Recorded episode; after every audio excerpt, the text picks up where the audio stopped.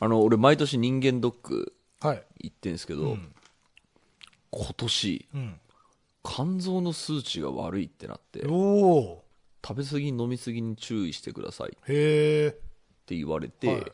えーっと、まあ、い医者の人もそう言ったんで、ああ、そっか、まあ確かに、まあ飲み過ぎ、飲み過ぎてはいるからなと思ったんですけど、うん数字を見ると、本当に、まあもともと基準値の一番下みたいな感じだったんですけど、はい。それが5、6倍ぐらいになってちょっと基準値オーバーしましたぐらいな感じで、はい。5、6倍になってんですよ。あ、急に？おかしくないと一思って。うんいや、そうなんですよ。で、これ結構ショックで、いや、飲みすぎとはいえ、別に今、ね、今までも別に飲んでなかったわけじゃないから、ちょっとショックだなと思っていろいろ調べていて、そし、まあ、どう、どういう生活にしたらいいんだろうと思って調べて、まあ、酒は1日こんぐらいですよ、みたいなの見て、なるほど、と思って、できっかなと思いながら引き続きお酒は飲んでしまっているんですが、あの、一個、可能性がもしかしたらあるかもしれないのが、うん。えっ、と、検診の前日に激しい運動をすると、ん肝臓の数値が上がりますと。尿酸値も上がりますと。うっん。ていうのがどうやらあるらしくて、で、えっ、と、俺今年からパーソナルトレーニングあを。始めたじゃないですか。それが検診の前日の夜やってたんですよ。で、えっ、と、筋トレっつっても本当になんか筋肉を壊すためにはいはいはい。ガンガン行くぞみたいな感じのガチのあのヘビーな方のトレーニング。はい。まあ、そう、結構もうヘロヘロになるぐらい、まあ、た、たった30分から1時間ぐらいのトレーニングですけど、ヘロヘロになるぐらい、まあ、それを週1ぐらいでやっていて、これじゃないかと思って。で、その上がっていた、基準値を上がっていた数値が全部その、筋肉が破壊されると上がるやつですってなってたから、あの、もしかしたら人間ドックの説明書に前日は激しい運動しないでくださいって書いてたかもしれないですけど、それをし、あの、無視してやってしまったもんで、医者の人も、まあ、これはこいつ食べ過ぎ、飲み過ぎなんじゃないかって、えーっと、思って、こう、ねアドバイスしてくれたかもしれないですけど、まあ、これ真偽のほどは分かんないじゃないですか。あで、これが、来年まで分かんないっていうのが怖いなと思って。だからこれを、えっ、と、経たので、来年は、えっ、と、に、検診の1週間前ぐらいにトレーニングはやめといて、えっ、と、お酒も控えめにしといてみたいな感じで、はえっ、と、やろうか。要は、まあ、前日に激しい運動するのやめとこやめとこうちなみにその数値ってなんか、なんていうの、血液検査とかじゃ分かんないやつなの？血液検査です。あ、血液検査、血液検査だけやりに行けばいいんじゃない？確かに。それだったらそんな簡単だよ。確かに。うん。どこでできる？でそこら辺の病院行って、あの、こういう数値が悪いって言われたんだけど、その前日に激しい運動をしたから、もしかしてそのせいかなと思って、ちょっとセカンドオピニオン欲しいんで、行こう。血液検査お願いしますって言えば、行こ全然いいこと言う。俺、なんか、この間全然関係ないので病院行ったら、あの、血抜こうかって言われて勝手に抜かれたよ。なんか、もう一回来させようみたいな感じ。何調べさせる？いや、結局血液成分、まあ、け検査して何にも悪いことなかったから、まあ、結果的には良かったんだけど、そっか、行きゃいいのか、一年待たずに。そう、それはね、やっぱちょっとショック、でも年減るとさ、やっぱり、なんでしょう、こう体の衰えも感じるし、まあちょっと太ってきてるかもな、みたいなのもか、感じたりするので、なんか、そんな中ね、その医者から、飲みすぎじゃないですかって言われると、はいうわ俺ももう年を取ったんだって、ちょっとショックを受けるっていうのがあって、どうですか、その後、健康状態？あ、そうね。いや、でも俺も、でもね、あの、前に、なんだっけ、あの、椎間板ヘルニアみたいな、あの、ちょっと首のディスクがちょっと漏れてるみたいな、あれは、あのね、いや、俺、つい、えっとね、一月前くらいかな、またちょっとね、指のしびれきて、あれ、これやべえなと思って、再発したかなと思って、もう一回 MRI 取り行ったら、えっとね、その去年やばかったやつは治ってた。あ、もう綺麗に治ってますねって言われて。だから、なんか違う原因というか、でも、人間のその神経とか、なんかその、って本当複雑らしくて、ん。原因が絶対これって分かんないものもいっぱいあるから、うんうんうん。あのじゃあその首は大丈夫ですその去年のそれはなくなったと思いますだけど何が原因でしびれてるかはちょっと分かんないあ、そうなの？そう、わかんない。で、あの、痺れとかに効くっていう、えっ、と、なんだっけな、ビタミン剤みたいなやつと、漢方薬とかをもらって、あの、まあ、一週間ぐらい飲んでたら、収まった。うん？で、もう今飲んでない。そうなんだ。じゃあヘルニアじゃなかった。そう、そうそうそうあ、そうなんだ。あ、よかったね。よだから、だからね、本当にね、いろんな、体の不調っていろんな原因とか、いろんな要素が多分、入り乱れてて、そうね。確実に、はい、これが原因です。これを治せば終わりですっていうものじゃないんだよね。確かに。だからまあ、こう、気をつけながら。俺あの、もう健康の話ばっかして申し訳ないですけど あの頻尿がもともとうんあって、でも確かにねそうだよね。飲み会とか行ってもよく言ってたよね。そう映画見てる時も30分で1回おしっこ行きたくなるみたいな、行く前に行ったのに、はい見てる間に行きたくなるって我慢しながら見るみたいなのはあって、でまあなんかこう腎臓的になんか良くないこともあるのかなと思ってその泌尿器科みたいなのでその薬を飲んでっていうのをやってたこともあったんですけどなんかいろいろ調べていくと、まあ、体感的にも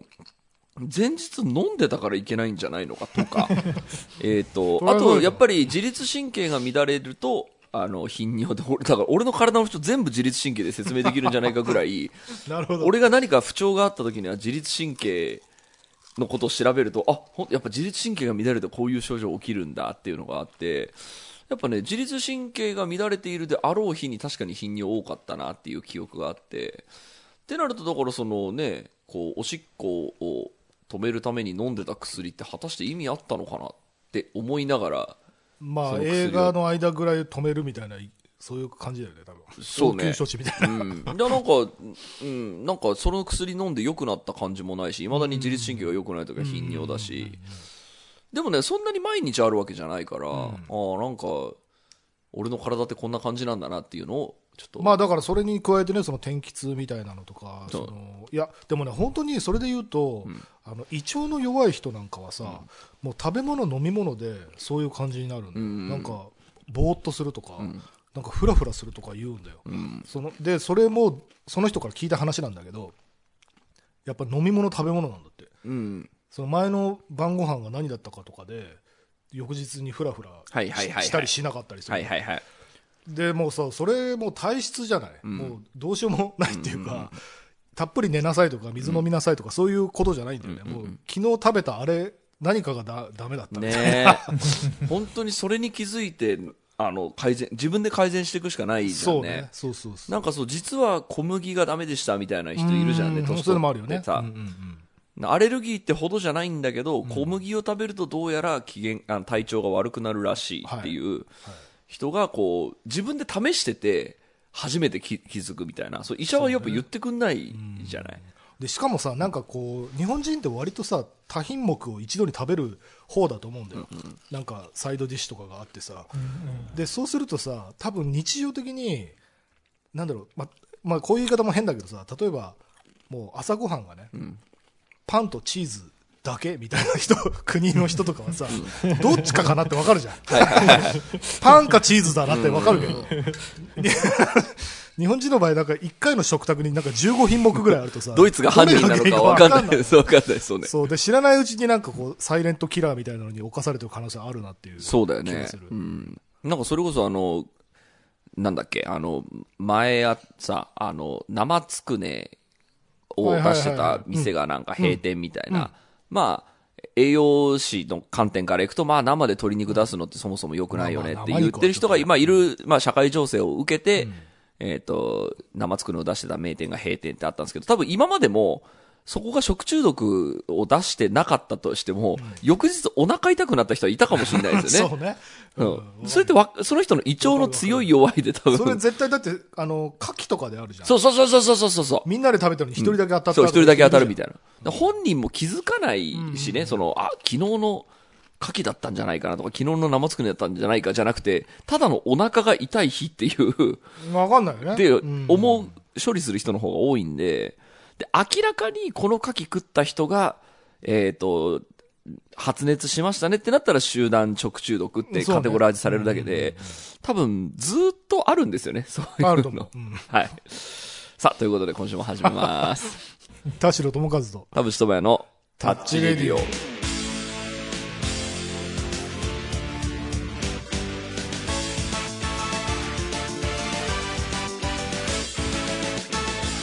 改めましてこんにちは田代智和です。改めましてこんにちは田淵智也です。この番組は作曲家田代智和とミュージシャン田淵智也がお送りする閉塞感ダハーレディオでございます、はい。さあ冒頭から健康の話で持ちきりですけど、まあ、タッチメール溜まってるんで今週はタッチメール読みましょうかね、今週も30分間あなたの閉塞感を。ダハタッチ。田代智和と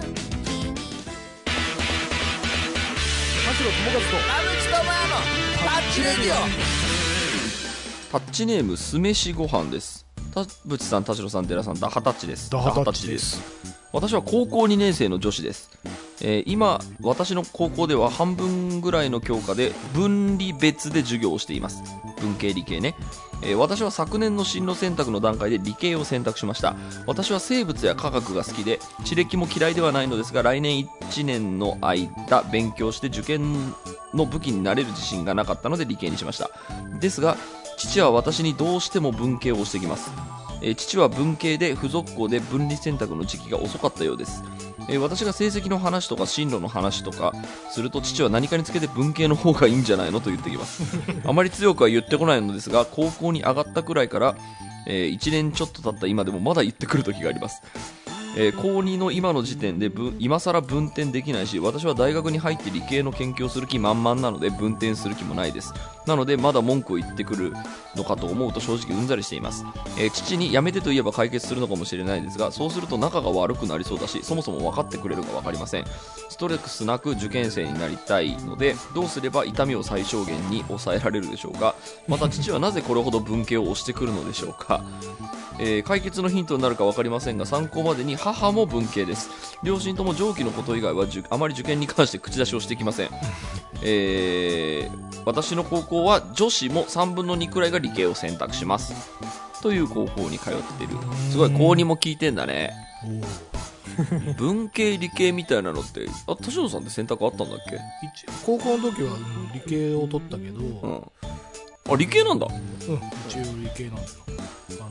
でもなんだろうなその俺の場合はもうその後アメリカ留学しちゃったりとかしてるけど、あのその後の進路がパンクだから、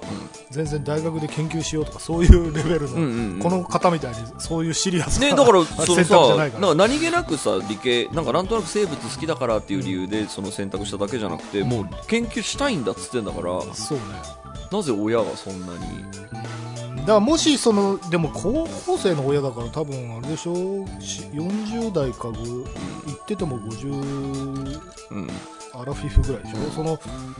ちょっと時代感が合わないかもしれないけど昔はそのそれこそ女は愛嬌みたいな時代の、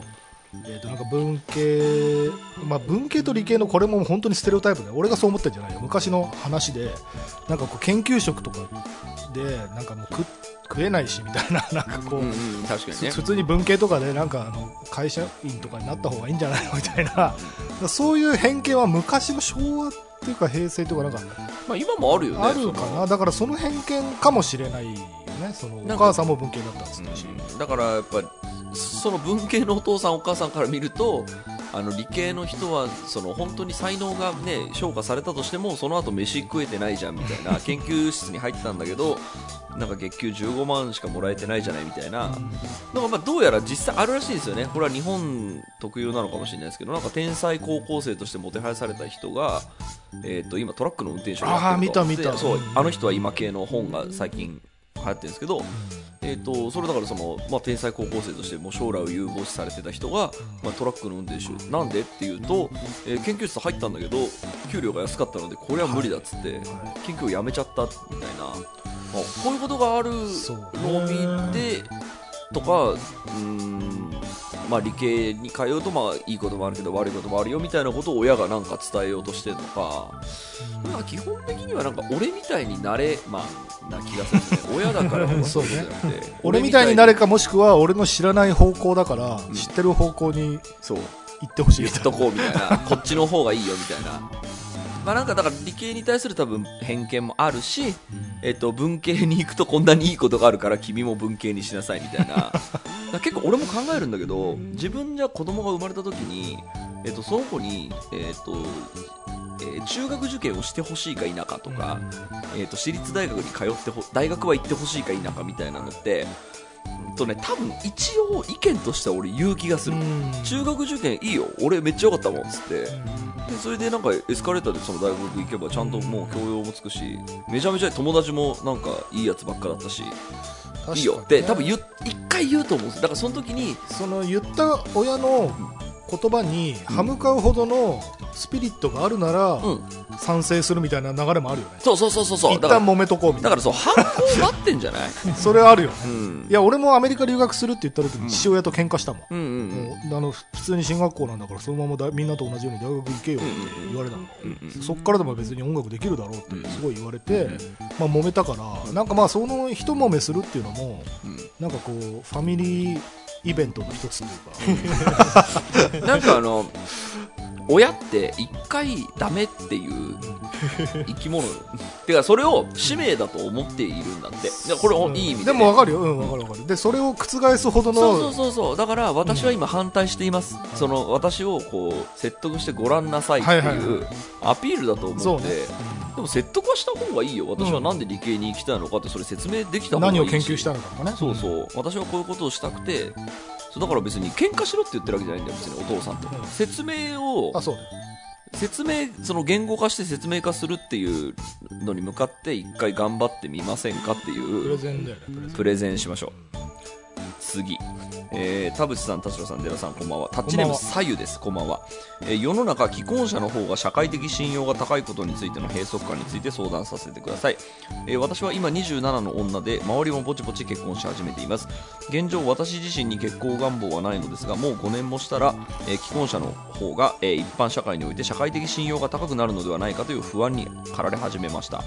えー実際年の割に言動のおかしい上司などと遭遇すると結構な確率で独身だったりします。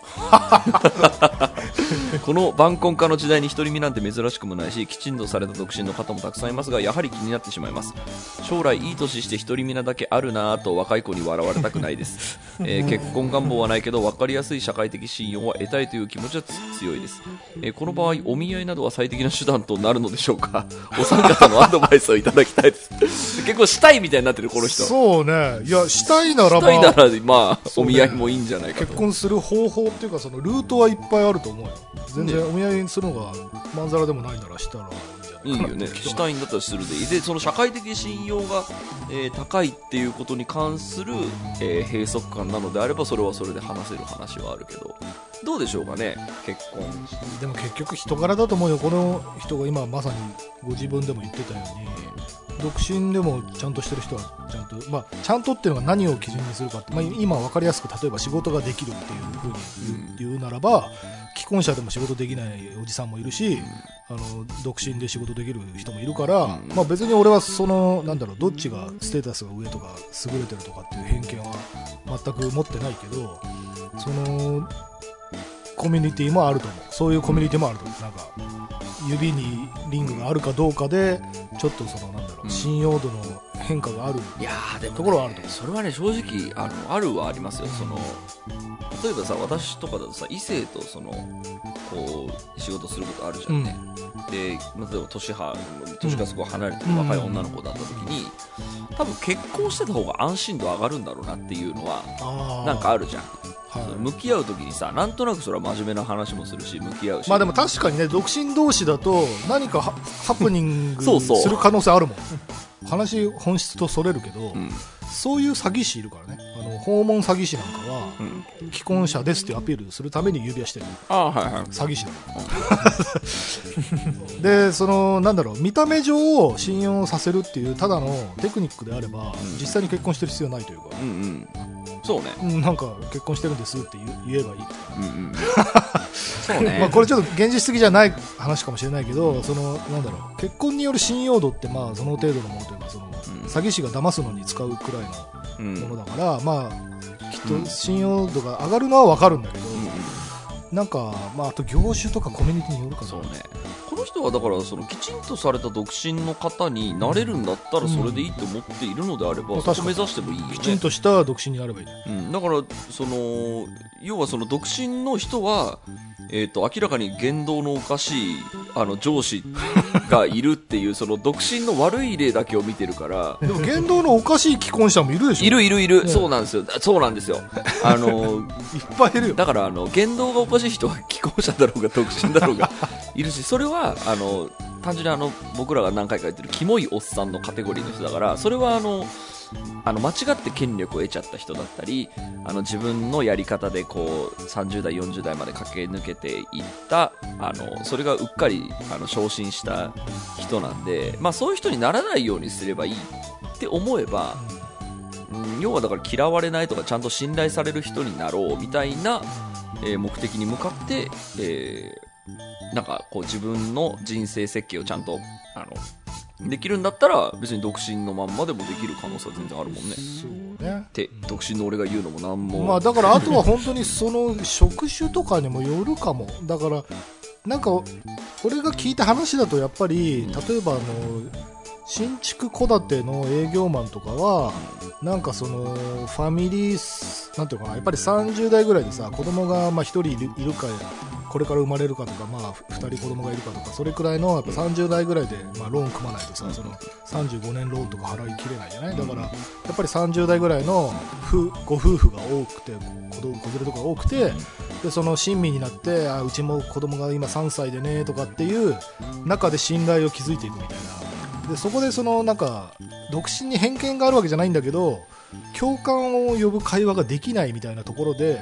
その新築戸建てのなんか営業マンとして売上成績が低いみたいなことはありえるかなっていううん。気はするんだなるほどなるほど。なんか家族とこうシンパシーがある会話ができないみたいな。うん。それは確かにあるな。でそういう職種だったらまあ確かになっていうことなんでもうそれは転職した方が。うん。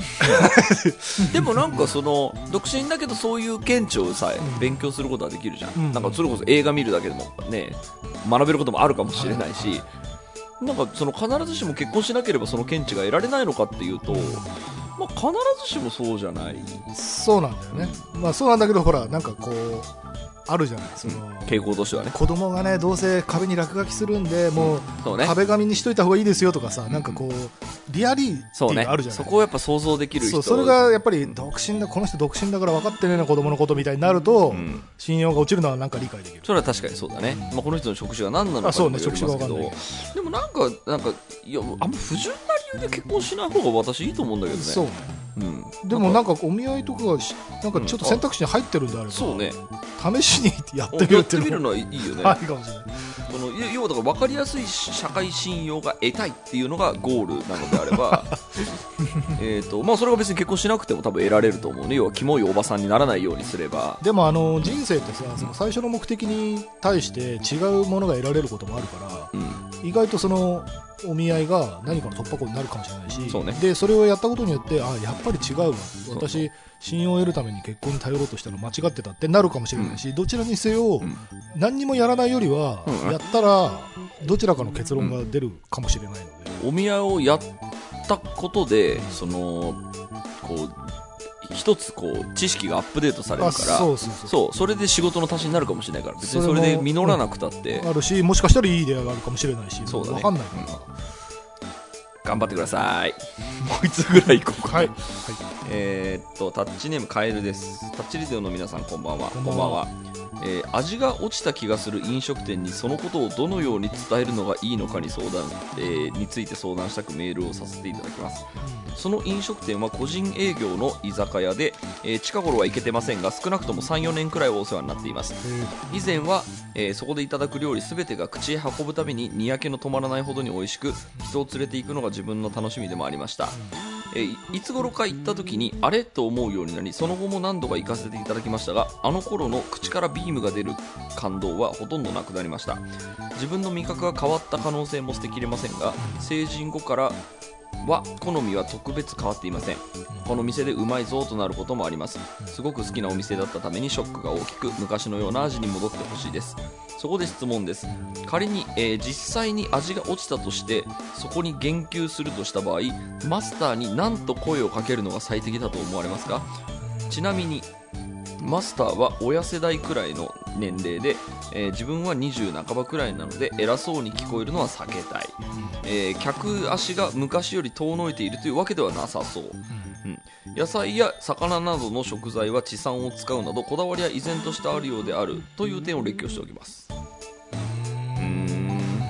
どうします？自分の行きつけの店の味探す。えーこれむずいな。だからこの調理してる人は変わらないってことだよね。まあマスターはねね。でも自分の味覚が変わってる可能性も確かにあると思う。あるよね。あとその最初の感動にめっちゃバイアスかかってる可能性もある。それもある。うまい！うまい！っていうそのなんか出される料理を全部うまい店を見つけたことにしたいというあの欲で バイアスもかかってる可能性あるからね。そのバイアスもあるね。確かにでも俺もあるな。昔の感動がもう蘇ってこない飲食店あるあるんだよな。何年かぶりで来たけどこんなんだっけっていう。俺も何点かある？どうします？その時。でも言いはしないかな。また新たないい店を探すしかない。ですよね。行かなくなるで。うん。でしょうがないじゃんね実際そのね味覚が変わるって多分美味しいものを知ったからとかじゃなくても普通に肉体的にあるっていう話でさなんか年を取ると料理の味付けが濃くなるのは味覚が衰えてるからなんだって。なるほど。で実際それ聞いた後に俺母親の手作りの料理を何年かぶりとかで食べると味濃いなと思って、へー。ここれ大丈夫？ってこの年で塩分控えなきゃいけない年じゃないの？って思う時がある。唐揚げとかがさすげえなんかもう中高生が食うような。暴力的な唐揚げの味しててそうなんだ。この味付け合ってるこれみたいな時あって。うん。多分ね人間肉体的に5年とかの単位で時間が経ってたら、うん。普通にね30代20代30代とかでも変わる。要はだからマスターの味覚が変わって。マスターもそうだしじ自分もね、自分も変わって。るそう、うん。だからそのマッチングの方向がずれ始めてそうるっていう可ねなんか別に34年通ってたからっつって味変わったら行かなくなるで全然。そうね。だからその味の落ち方がどっちかが分かんないんだけど今。濃くなったのか薄くなったのか。濃くなったのか薄くなったのかと。あとラーメン屋とかでは俺最近顕著に感じるのはやっぱり多分ねだしに使う材料をちょっとケチり始めてるかなっていうのが、で値段をセーブするためにちょっとスープの濃度が落ちてるっていう店はあってそれはねちょっと俺残念だけどいやこれだったら値段上げてほしいな上げて前の味で出してほしかったなっていう店は行かなくなっちゃった、うん。なんかこのメールでもあのちゃんと地産のものを使ってますというアピールで、ちゃんと店の看板にしてる感ありますけどこれ産地偽装してる可能性もありますね。あるやるあるやる。この人がいち早く気づいた可能性がある。あれ？これ本当に地産かな？っつって。それかマスターが問屋に騙されてるかも 騙されてそうね。マスターが必ずしも悪いわけじゃないからね。いやだからそういう可能性もあるからなんか違うなって思ったらまあ行かないみたいな。俺店そういう店結構あるもんな。あるよ。俺もあるある、うん変えていくしかないっていう。かうん。なんかうん。なんか店の空気も含めてまあ飲食店ここだけじゃないしなって思っちゃえばなんかそれもしょうがないそのマスターはかわいそうかもしれないけどたかだか34年通っただけなんだから新しい店に通って今後もこう好きな店を探す方が良いのでまあ、は、あとはやっぱどどのくらいそのマスターに対して真摯に向き合うかにもなってくるかもしれないんだけど、あのマスターこのままだともったいないよみたいな、まあ、その声をかけるとしたらねあの時本当に美味しかったわねみたいな、うんもうあの泣きながらバカバカみたいなそうね。あ酒、なんか酔った勢いでみたいな感じでね。いや、だからそう、もう去る覚悟で、一回やってみるのいいかもね。もう、店を去る覚悟で。とかなんかうんマスター最近味付け変えた？みたいなうんうん。もしかしたらねそれで普通にたださあーちょっと健康に気を使ってねって前はこう科学的な塩使ってたけど今天然塩にしたんだよ味がまろやかになったでしょみたいな話になるかもしれないそうね、そうね。そしたらああそうか塩かみたいになれば自分も一個知識をそうね。また、その店好きになるかもしれないよね。それを説明して。確かにそこを聞いてみるのよね。だからこの人が飲食店を選ぶ基準が、うんその味なのであれば、うんその味に関して、やっぱ質問をしてみるっていうのは、いいような気がしますけどね。そうね。頑張ってください。はい、なんか、デラさんありますか？雑に振って。いやいやいや、今までのメールであいやいやいや、メールね。あのとね、全部いいいいいい返事だと、いい回答だと思いますけど、あの、味が変わったやつで言うと、僕、あの、今ちょうどニューヨークに旅行に来てるんですが、えっ、と、うん、それこそ9年前に、えっ、と、うん、もう、感動したピザ屋があってあの、うんうんうん。9年前だから、ね、その前回前々回が9年前だったんですけど9年前に感動したピザ屋に、えーっとうん。行こうと思って行ったんですよ。い行こうと思ったらまず店があのた多店舗展開フランチャイズになっていてはいはいはいはい。であれ？店いくつかあるな。同じ名前と思ったら実はホームページ見たら、あの店増やしてたと、で、じゃあまああの元々の目的最初のい初めて行った時はすごい偏僻なところにあってでうん。今回行こうと思ったところは、まあ、割と観光地のところにもあるからじゃあ近いところにしようっつって観光地行ったんですよ。そしたら、うんうん。まあ、ピザ屋なんですけどまあなんでしょうねえっとまあ、ピザだからそのピザ自体もあれこんなんだったっけなみたいな感じであの その時の感動もないしはあの そう。それで、うん、そうかやっぱりでもフランチャイズするぐらいだから儲かってるは儲かってるんだけどまああの頃のあれじゃないよねみたいなこと言いつつそこでなんかあの w i f i ないかなと思って w i f i 見たらあのそこあのドミノパークっていうあのエリアなんですけど、その w i f i の名前がドミノピザになってたんですよね。おおーなんかあの ドミノピザそうドミノピザになったわけじゃないんだろうけど ー自分のことをそう自分のことを何ですかねもともととんがってたピザ屋がそう自分のことをドミノピザって言うぐらい なんかこう冷めてる自重気味になったのかなんかもうそそういう俺あの頃俺じゃないよみたいな感じがなんかちょっと自覚もあるのかなんかいろいろこう考えさせられる。あのうんまあ、味も含めて、うん、それがあったんでいや成功はしてるけど、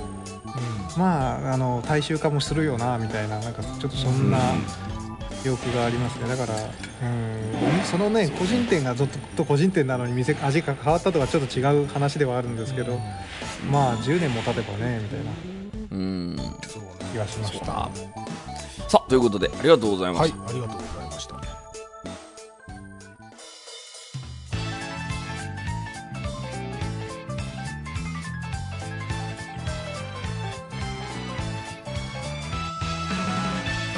はい、エンディングのお時間でございます。今週もありがとうございました。番組のご意見、ご感想はブログのメールフォームよりお寄せください。タッチ2人に話してもらいたいこと大募集でございます。e メールアドレスはタッチリディオアットマーク Gmail.com、tacchiradio アットマーク Gmail.com でございます。オフィシャルツイッターの方もぜひチェックしてください。ということで、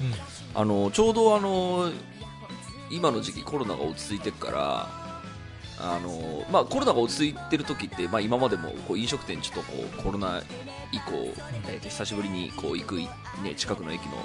店とかに久しぶりに行ったりしてるんですけど、まさにこの久しぶりに行ったらうまくなかったっていう店もあって、あるね。俺いや、おまあ、俺の中ではもう二度と行かないもんね。だってそんな、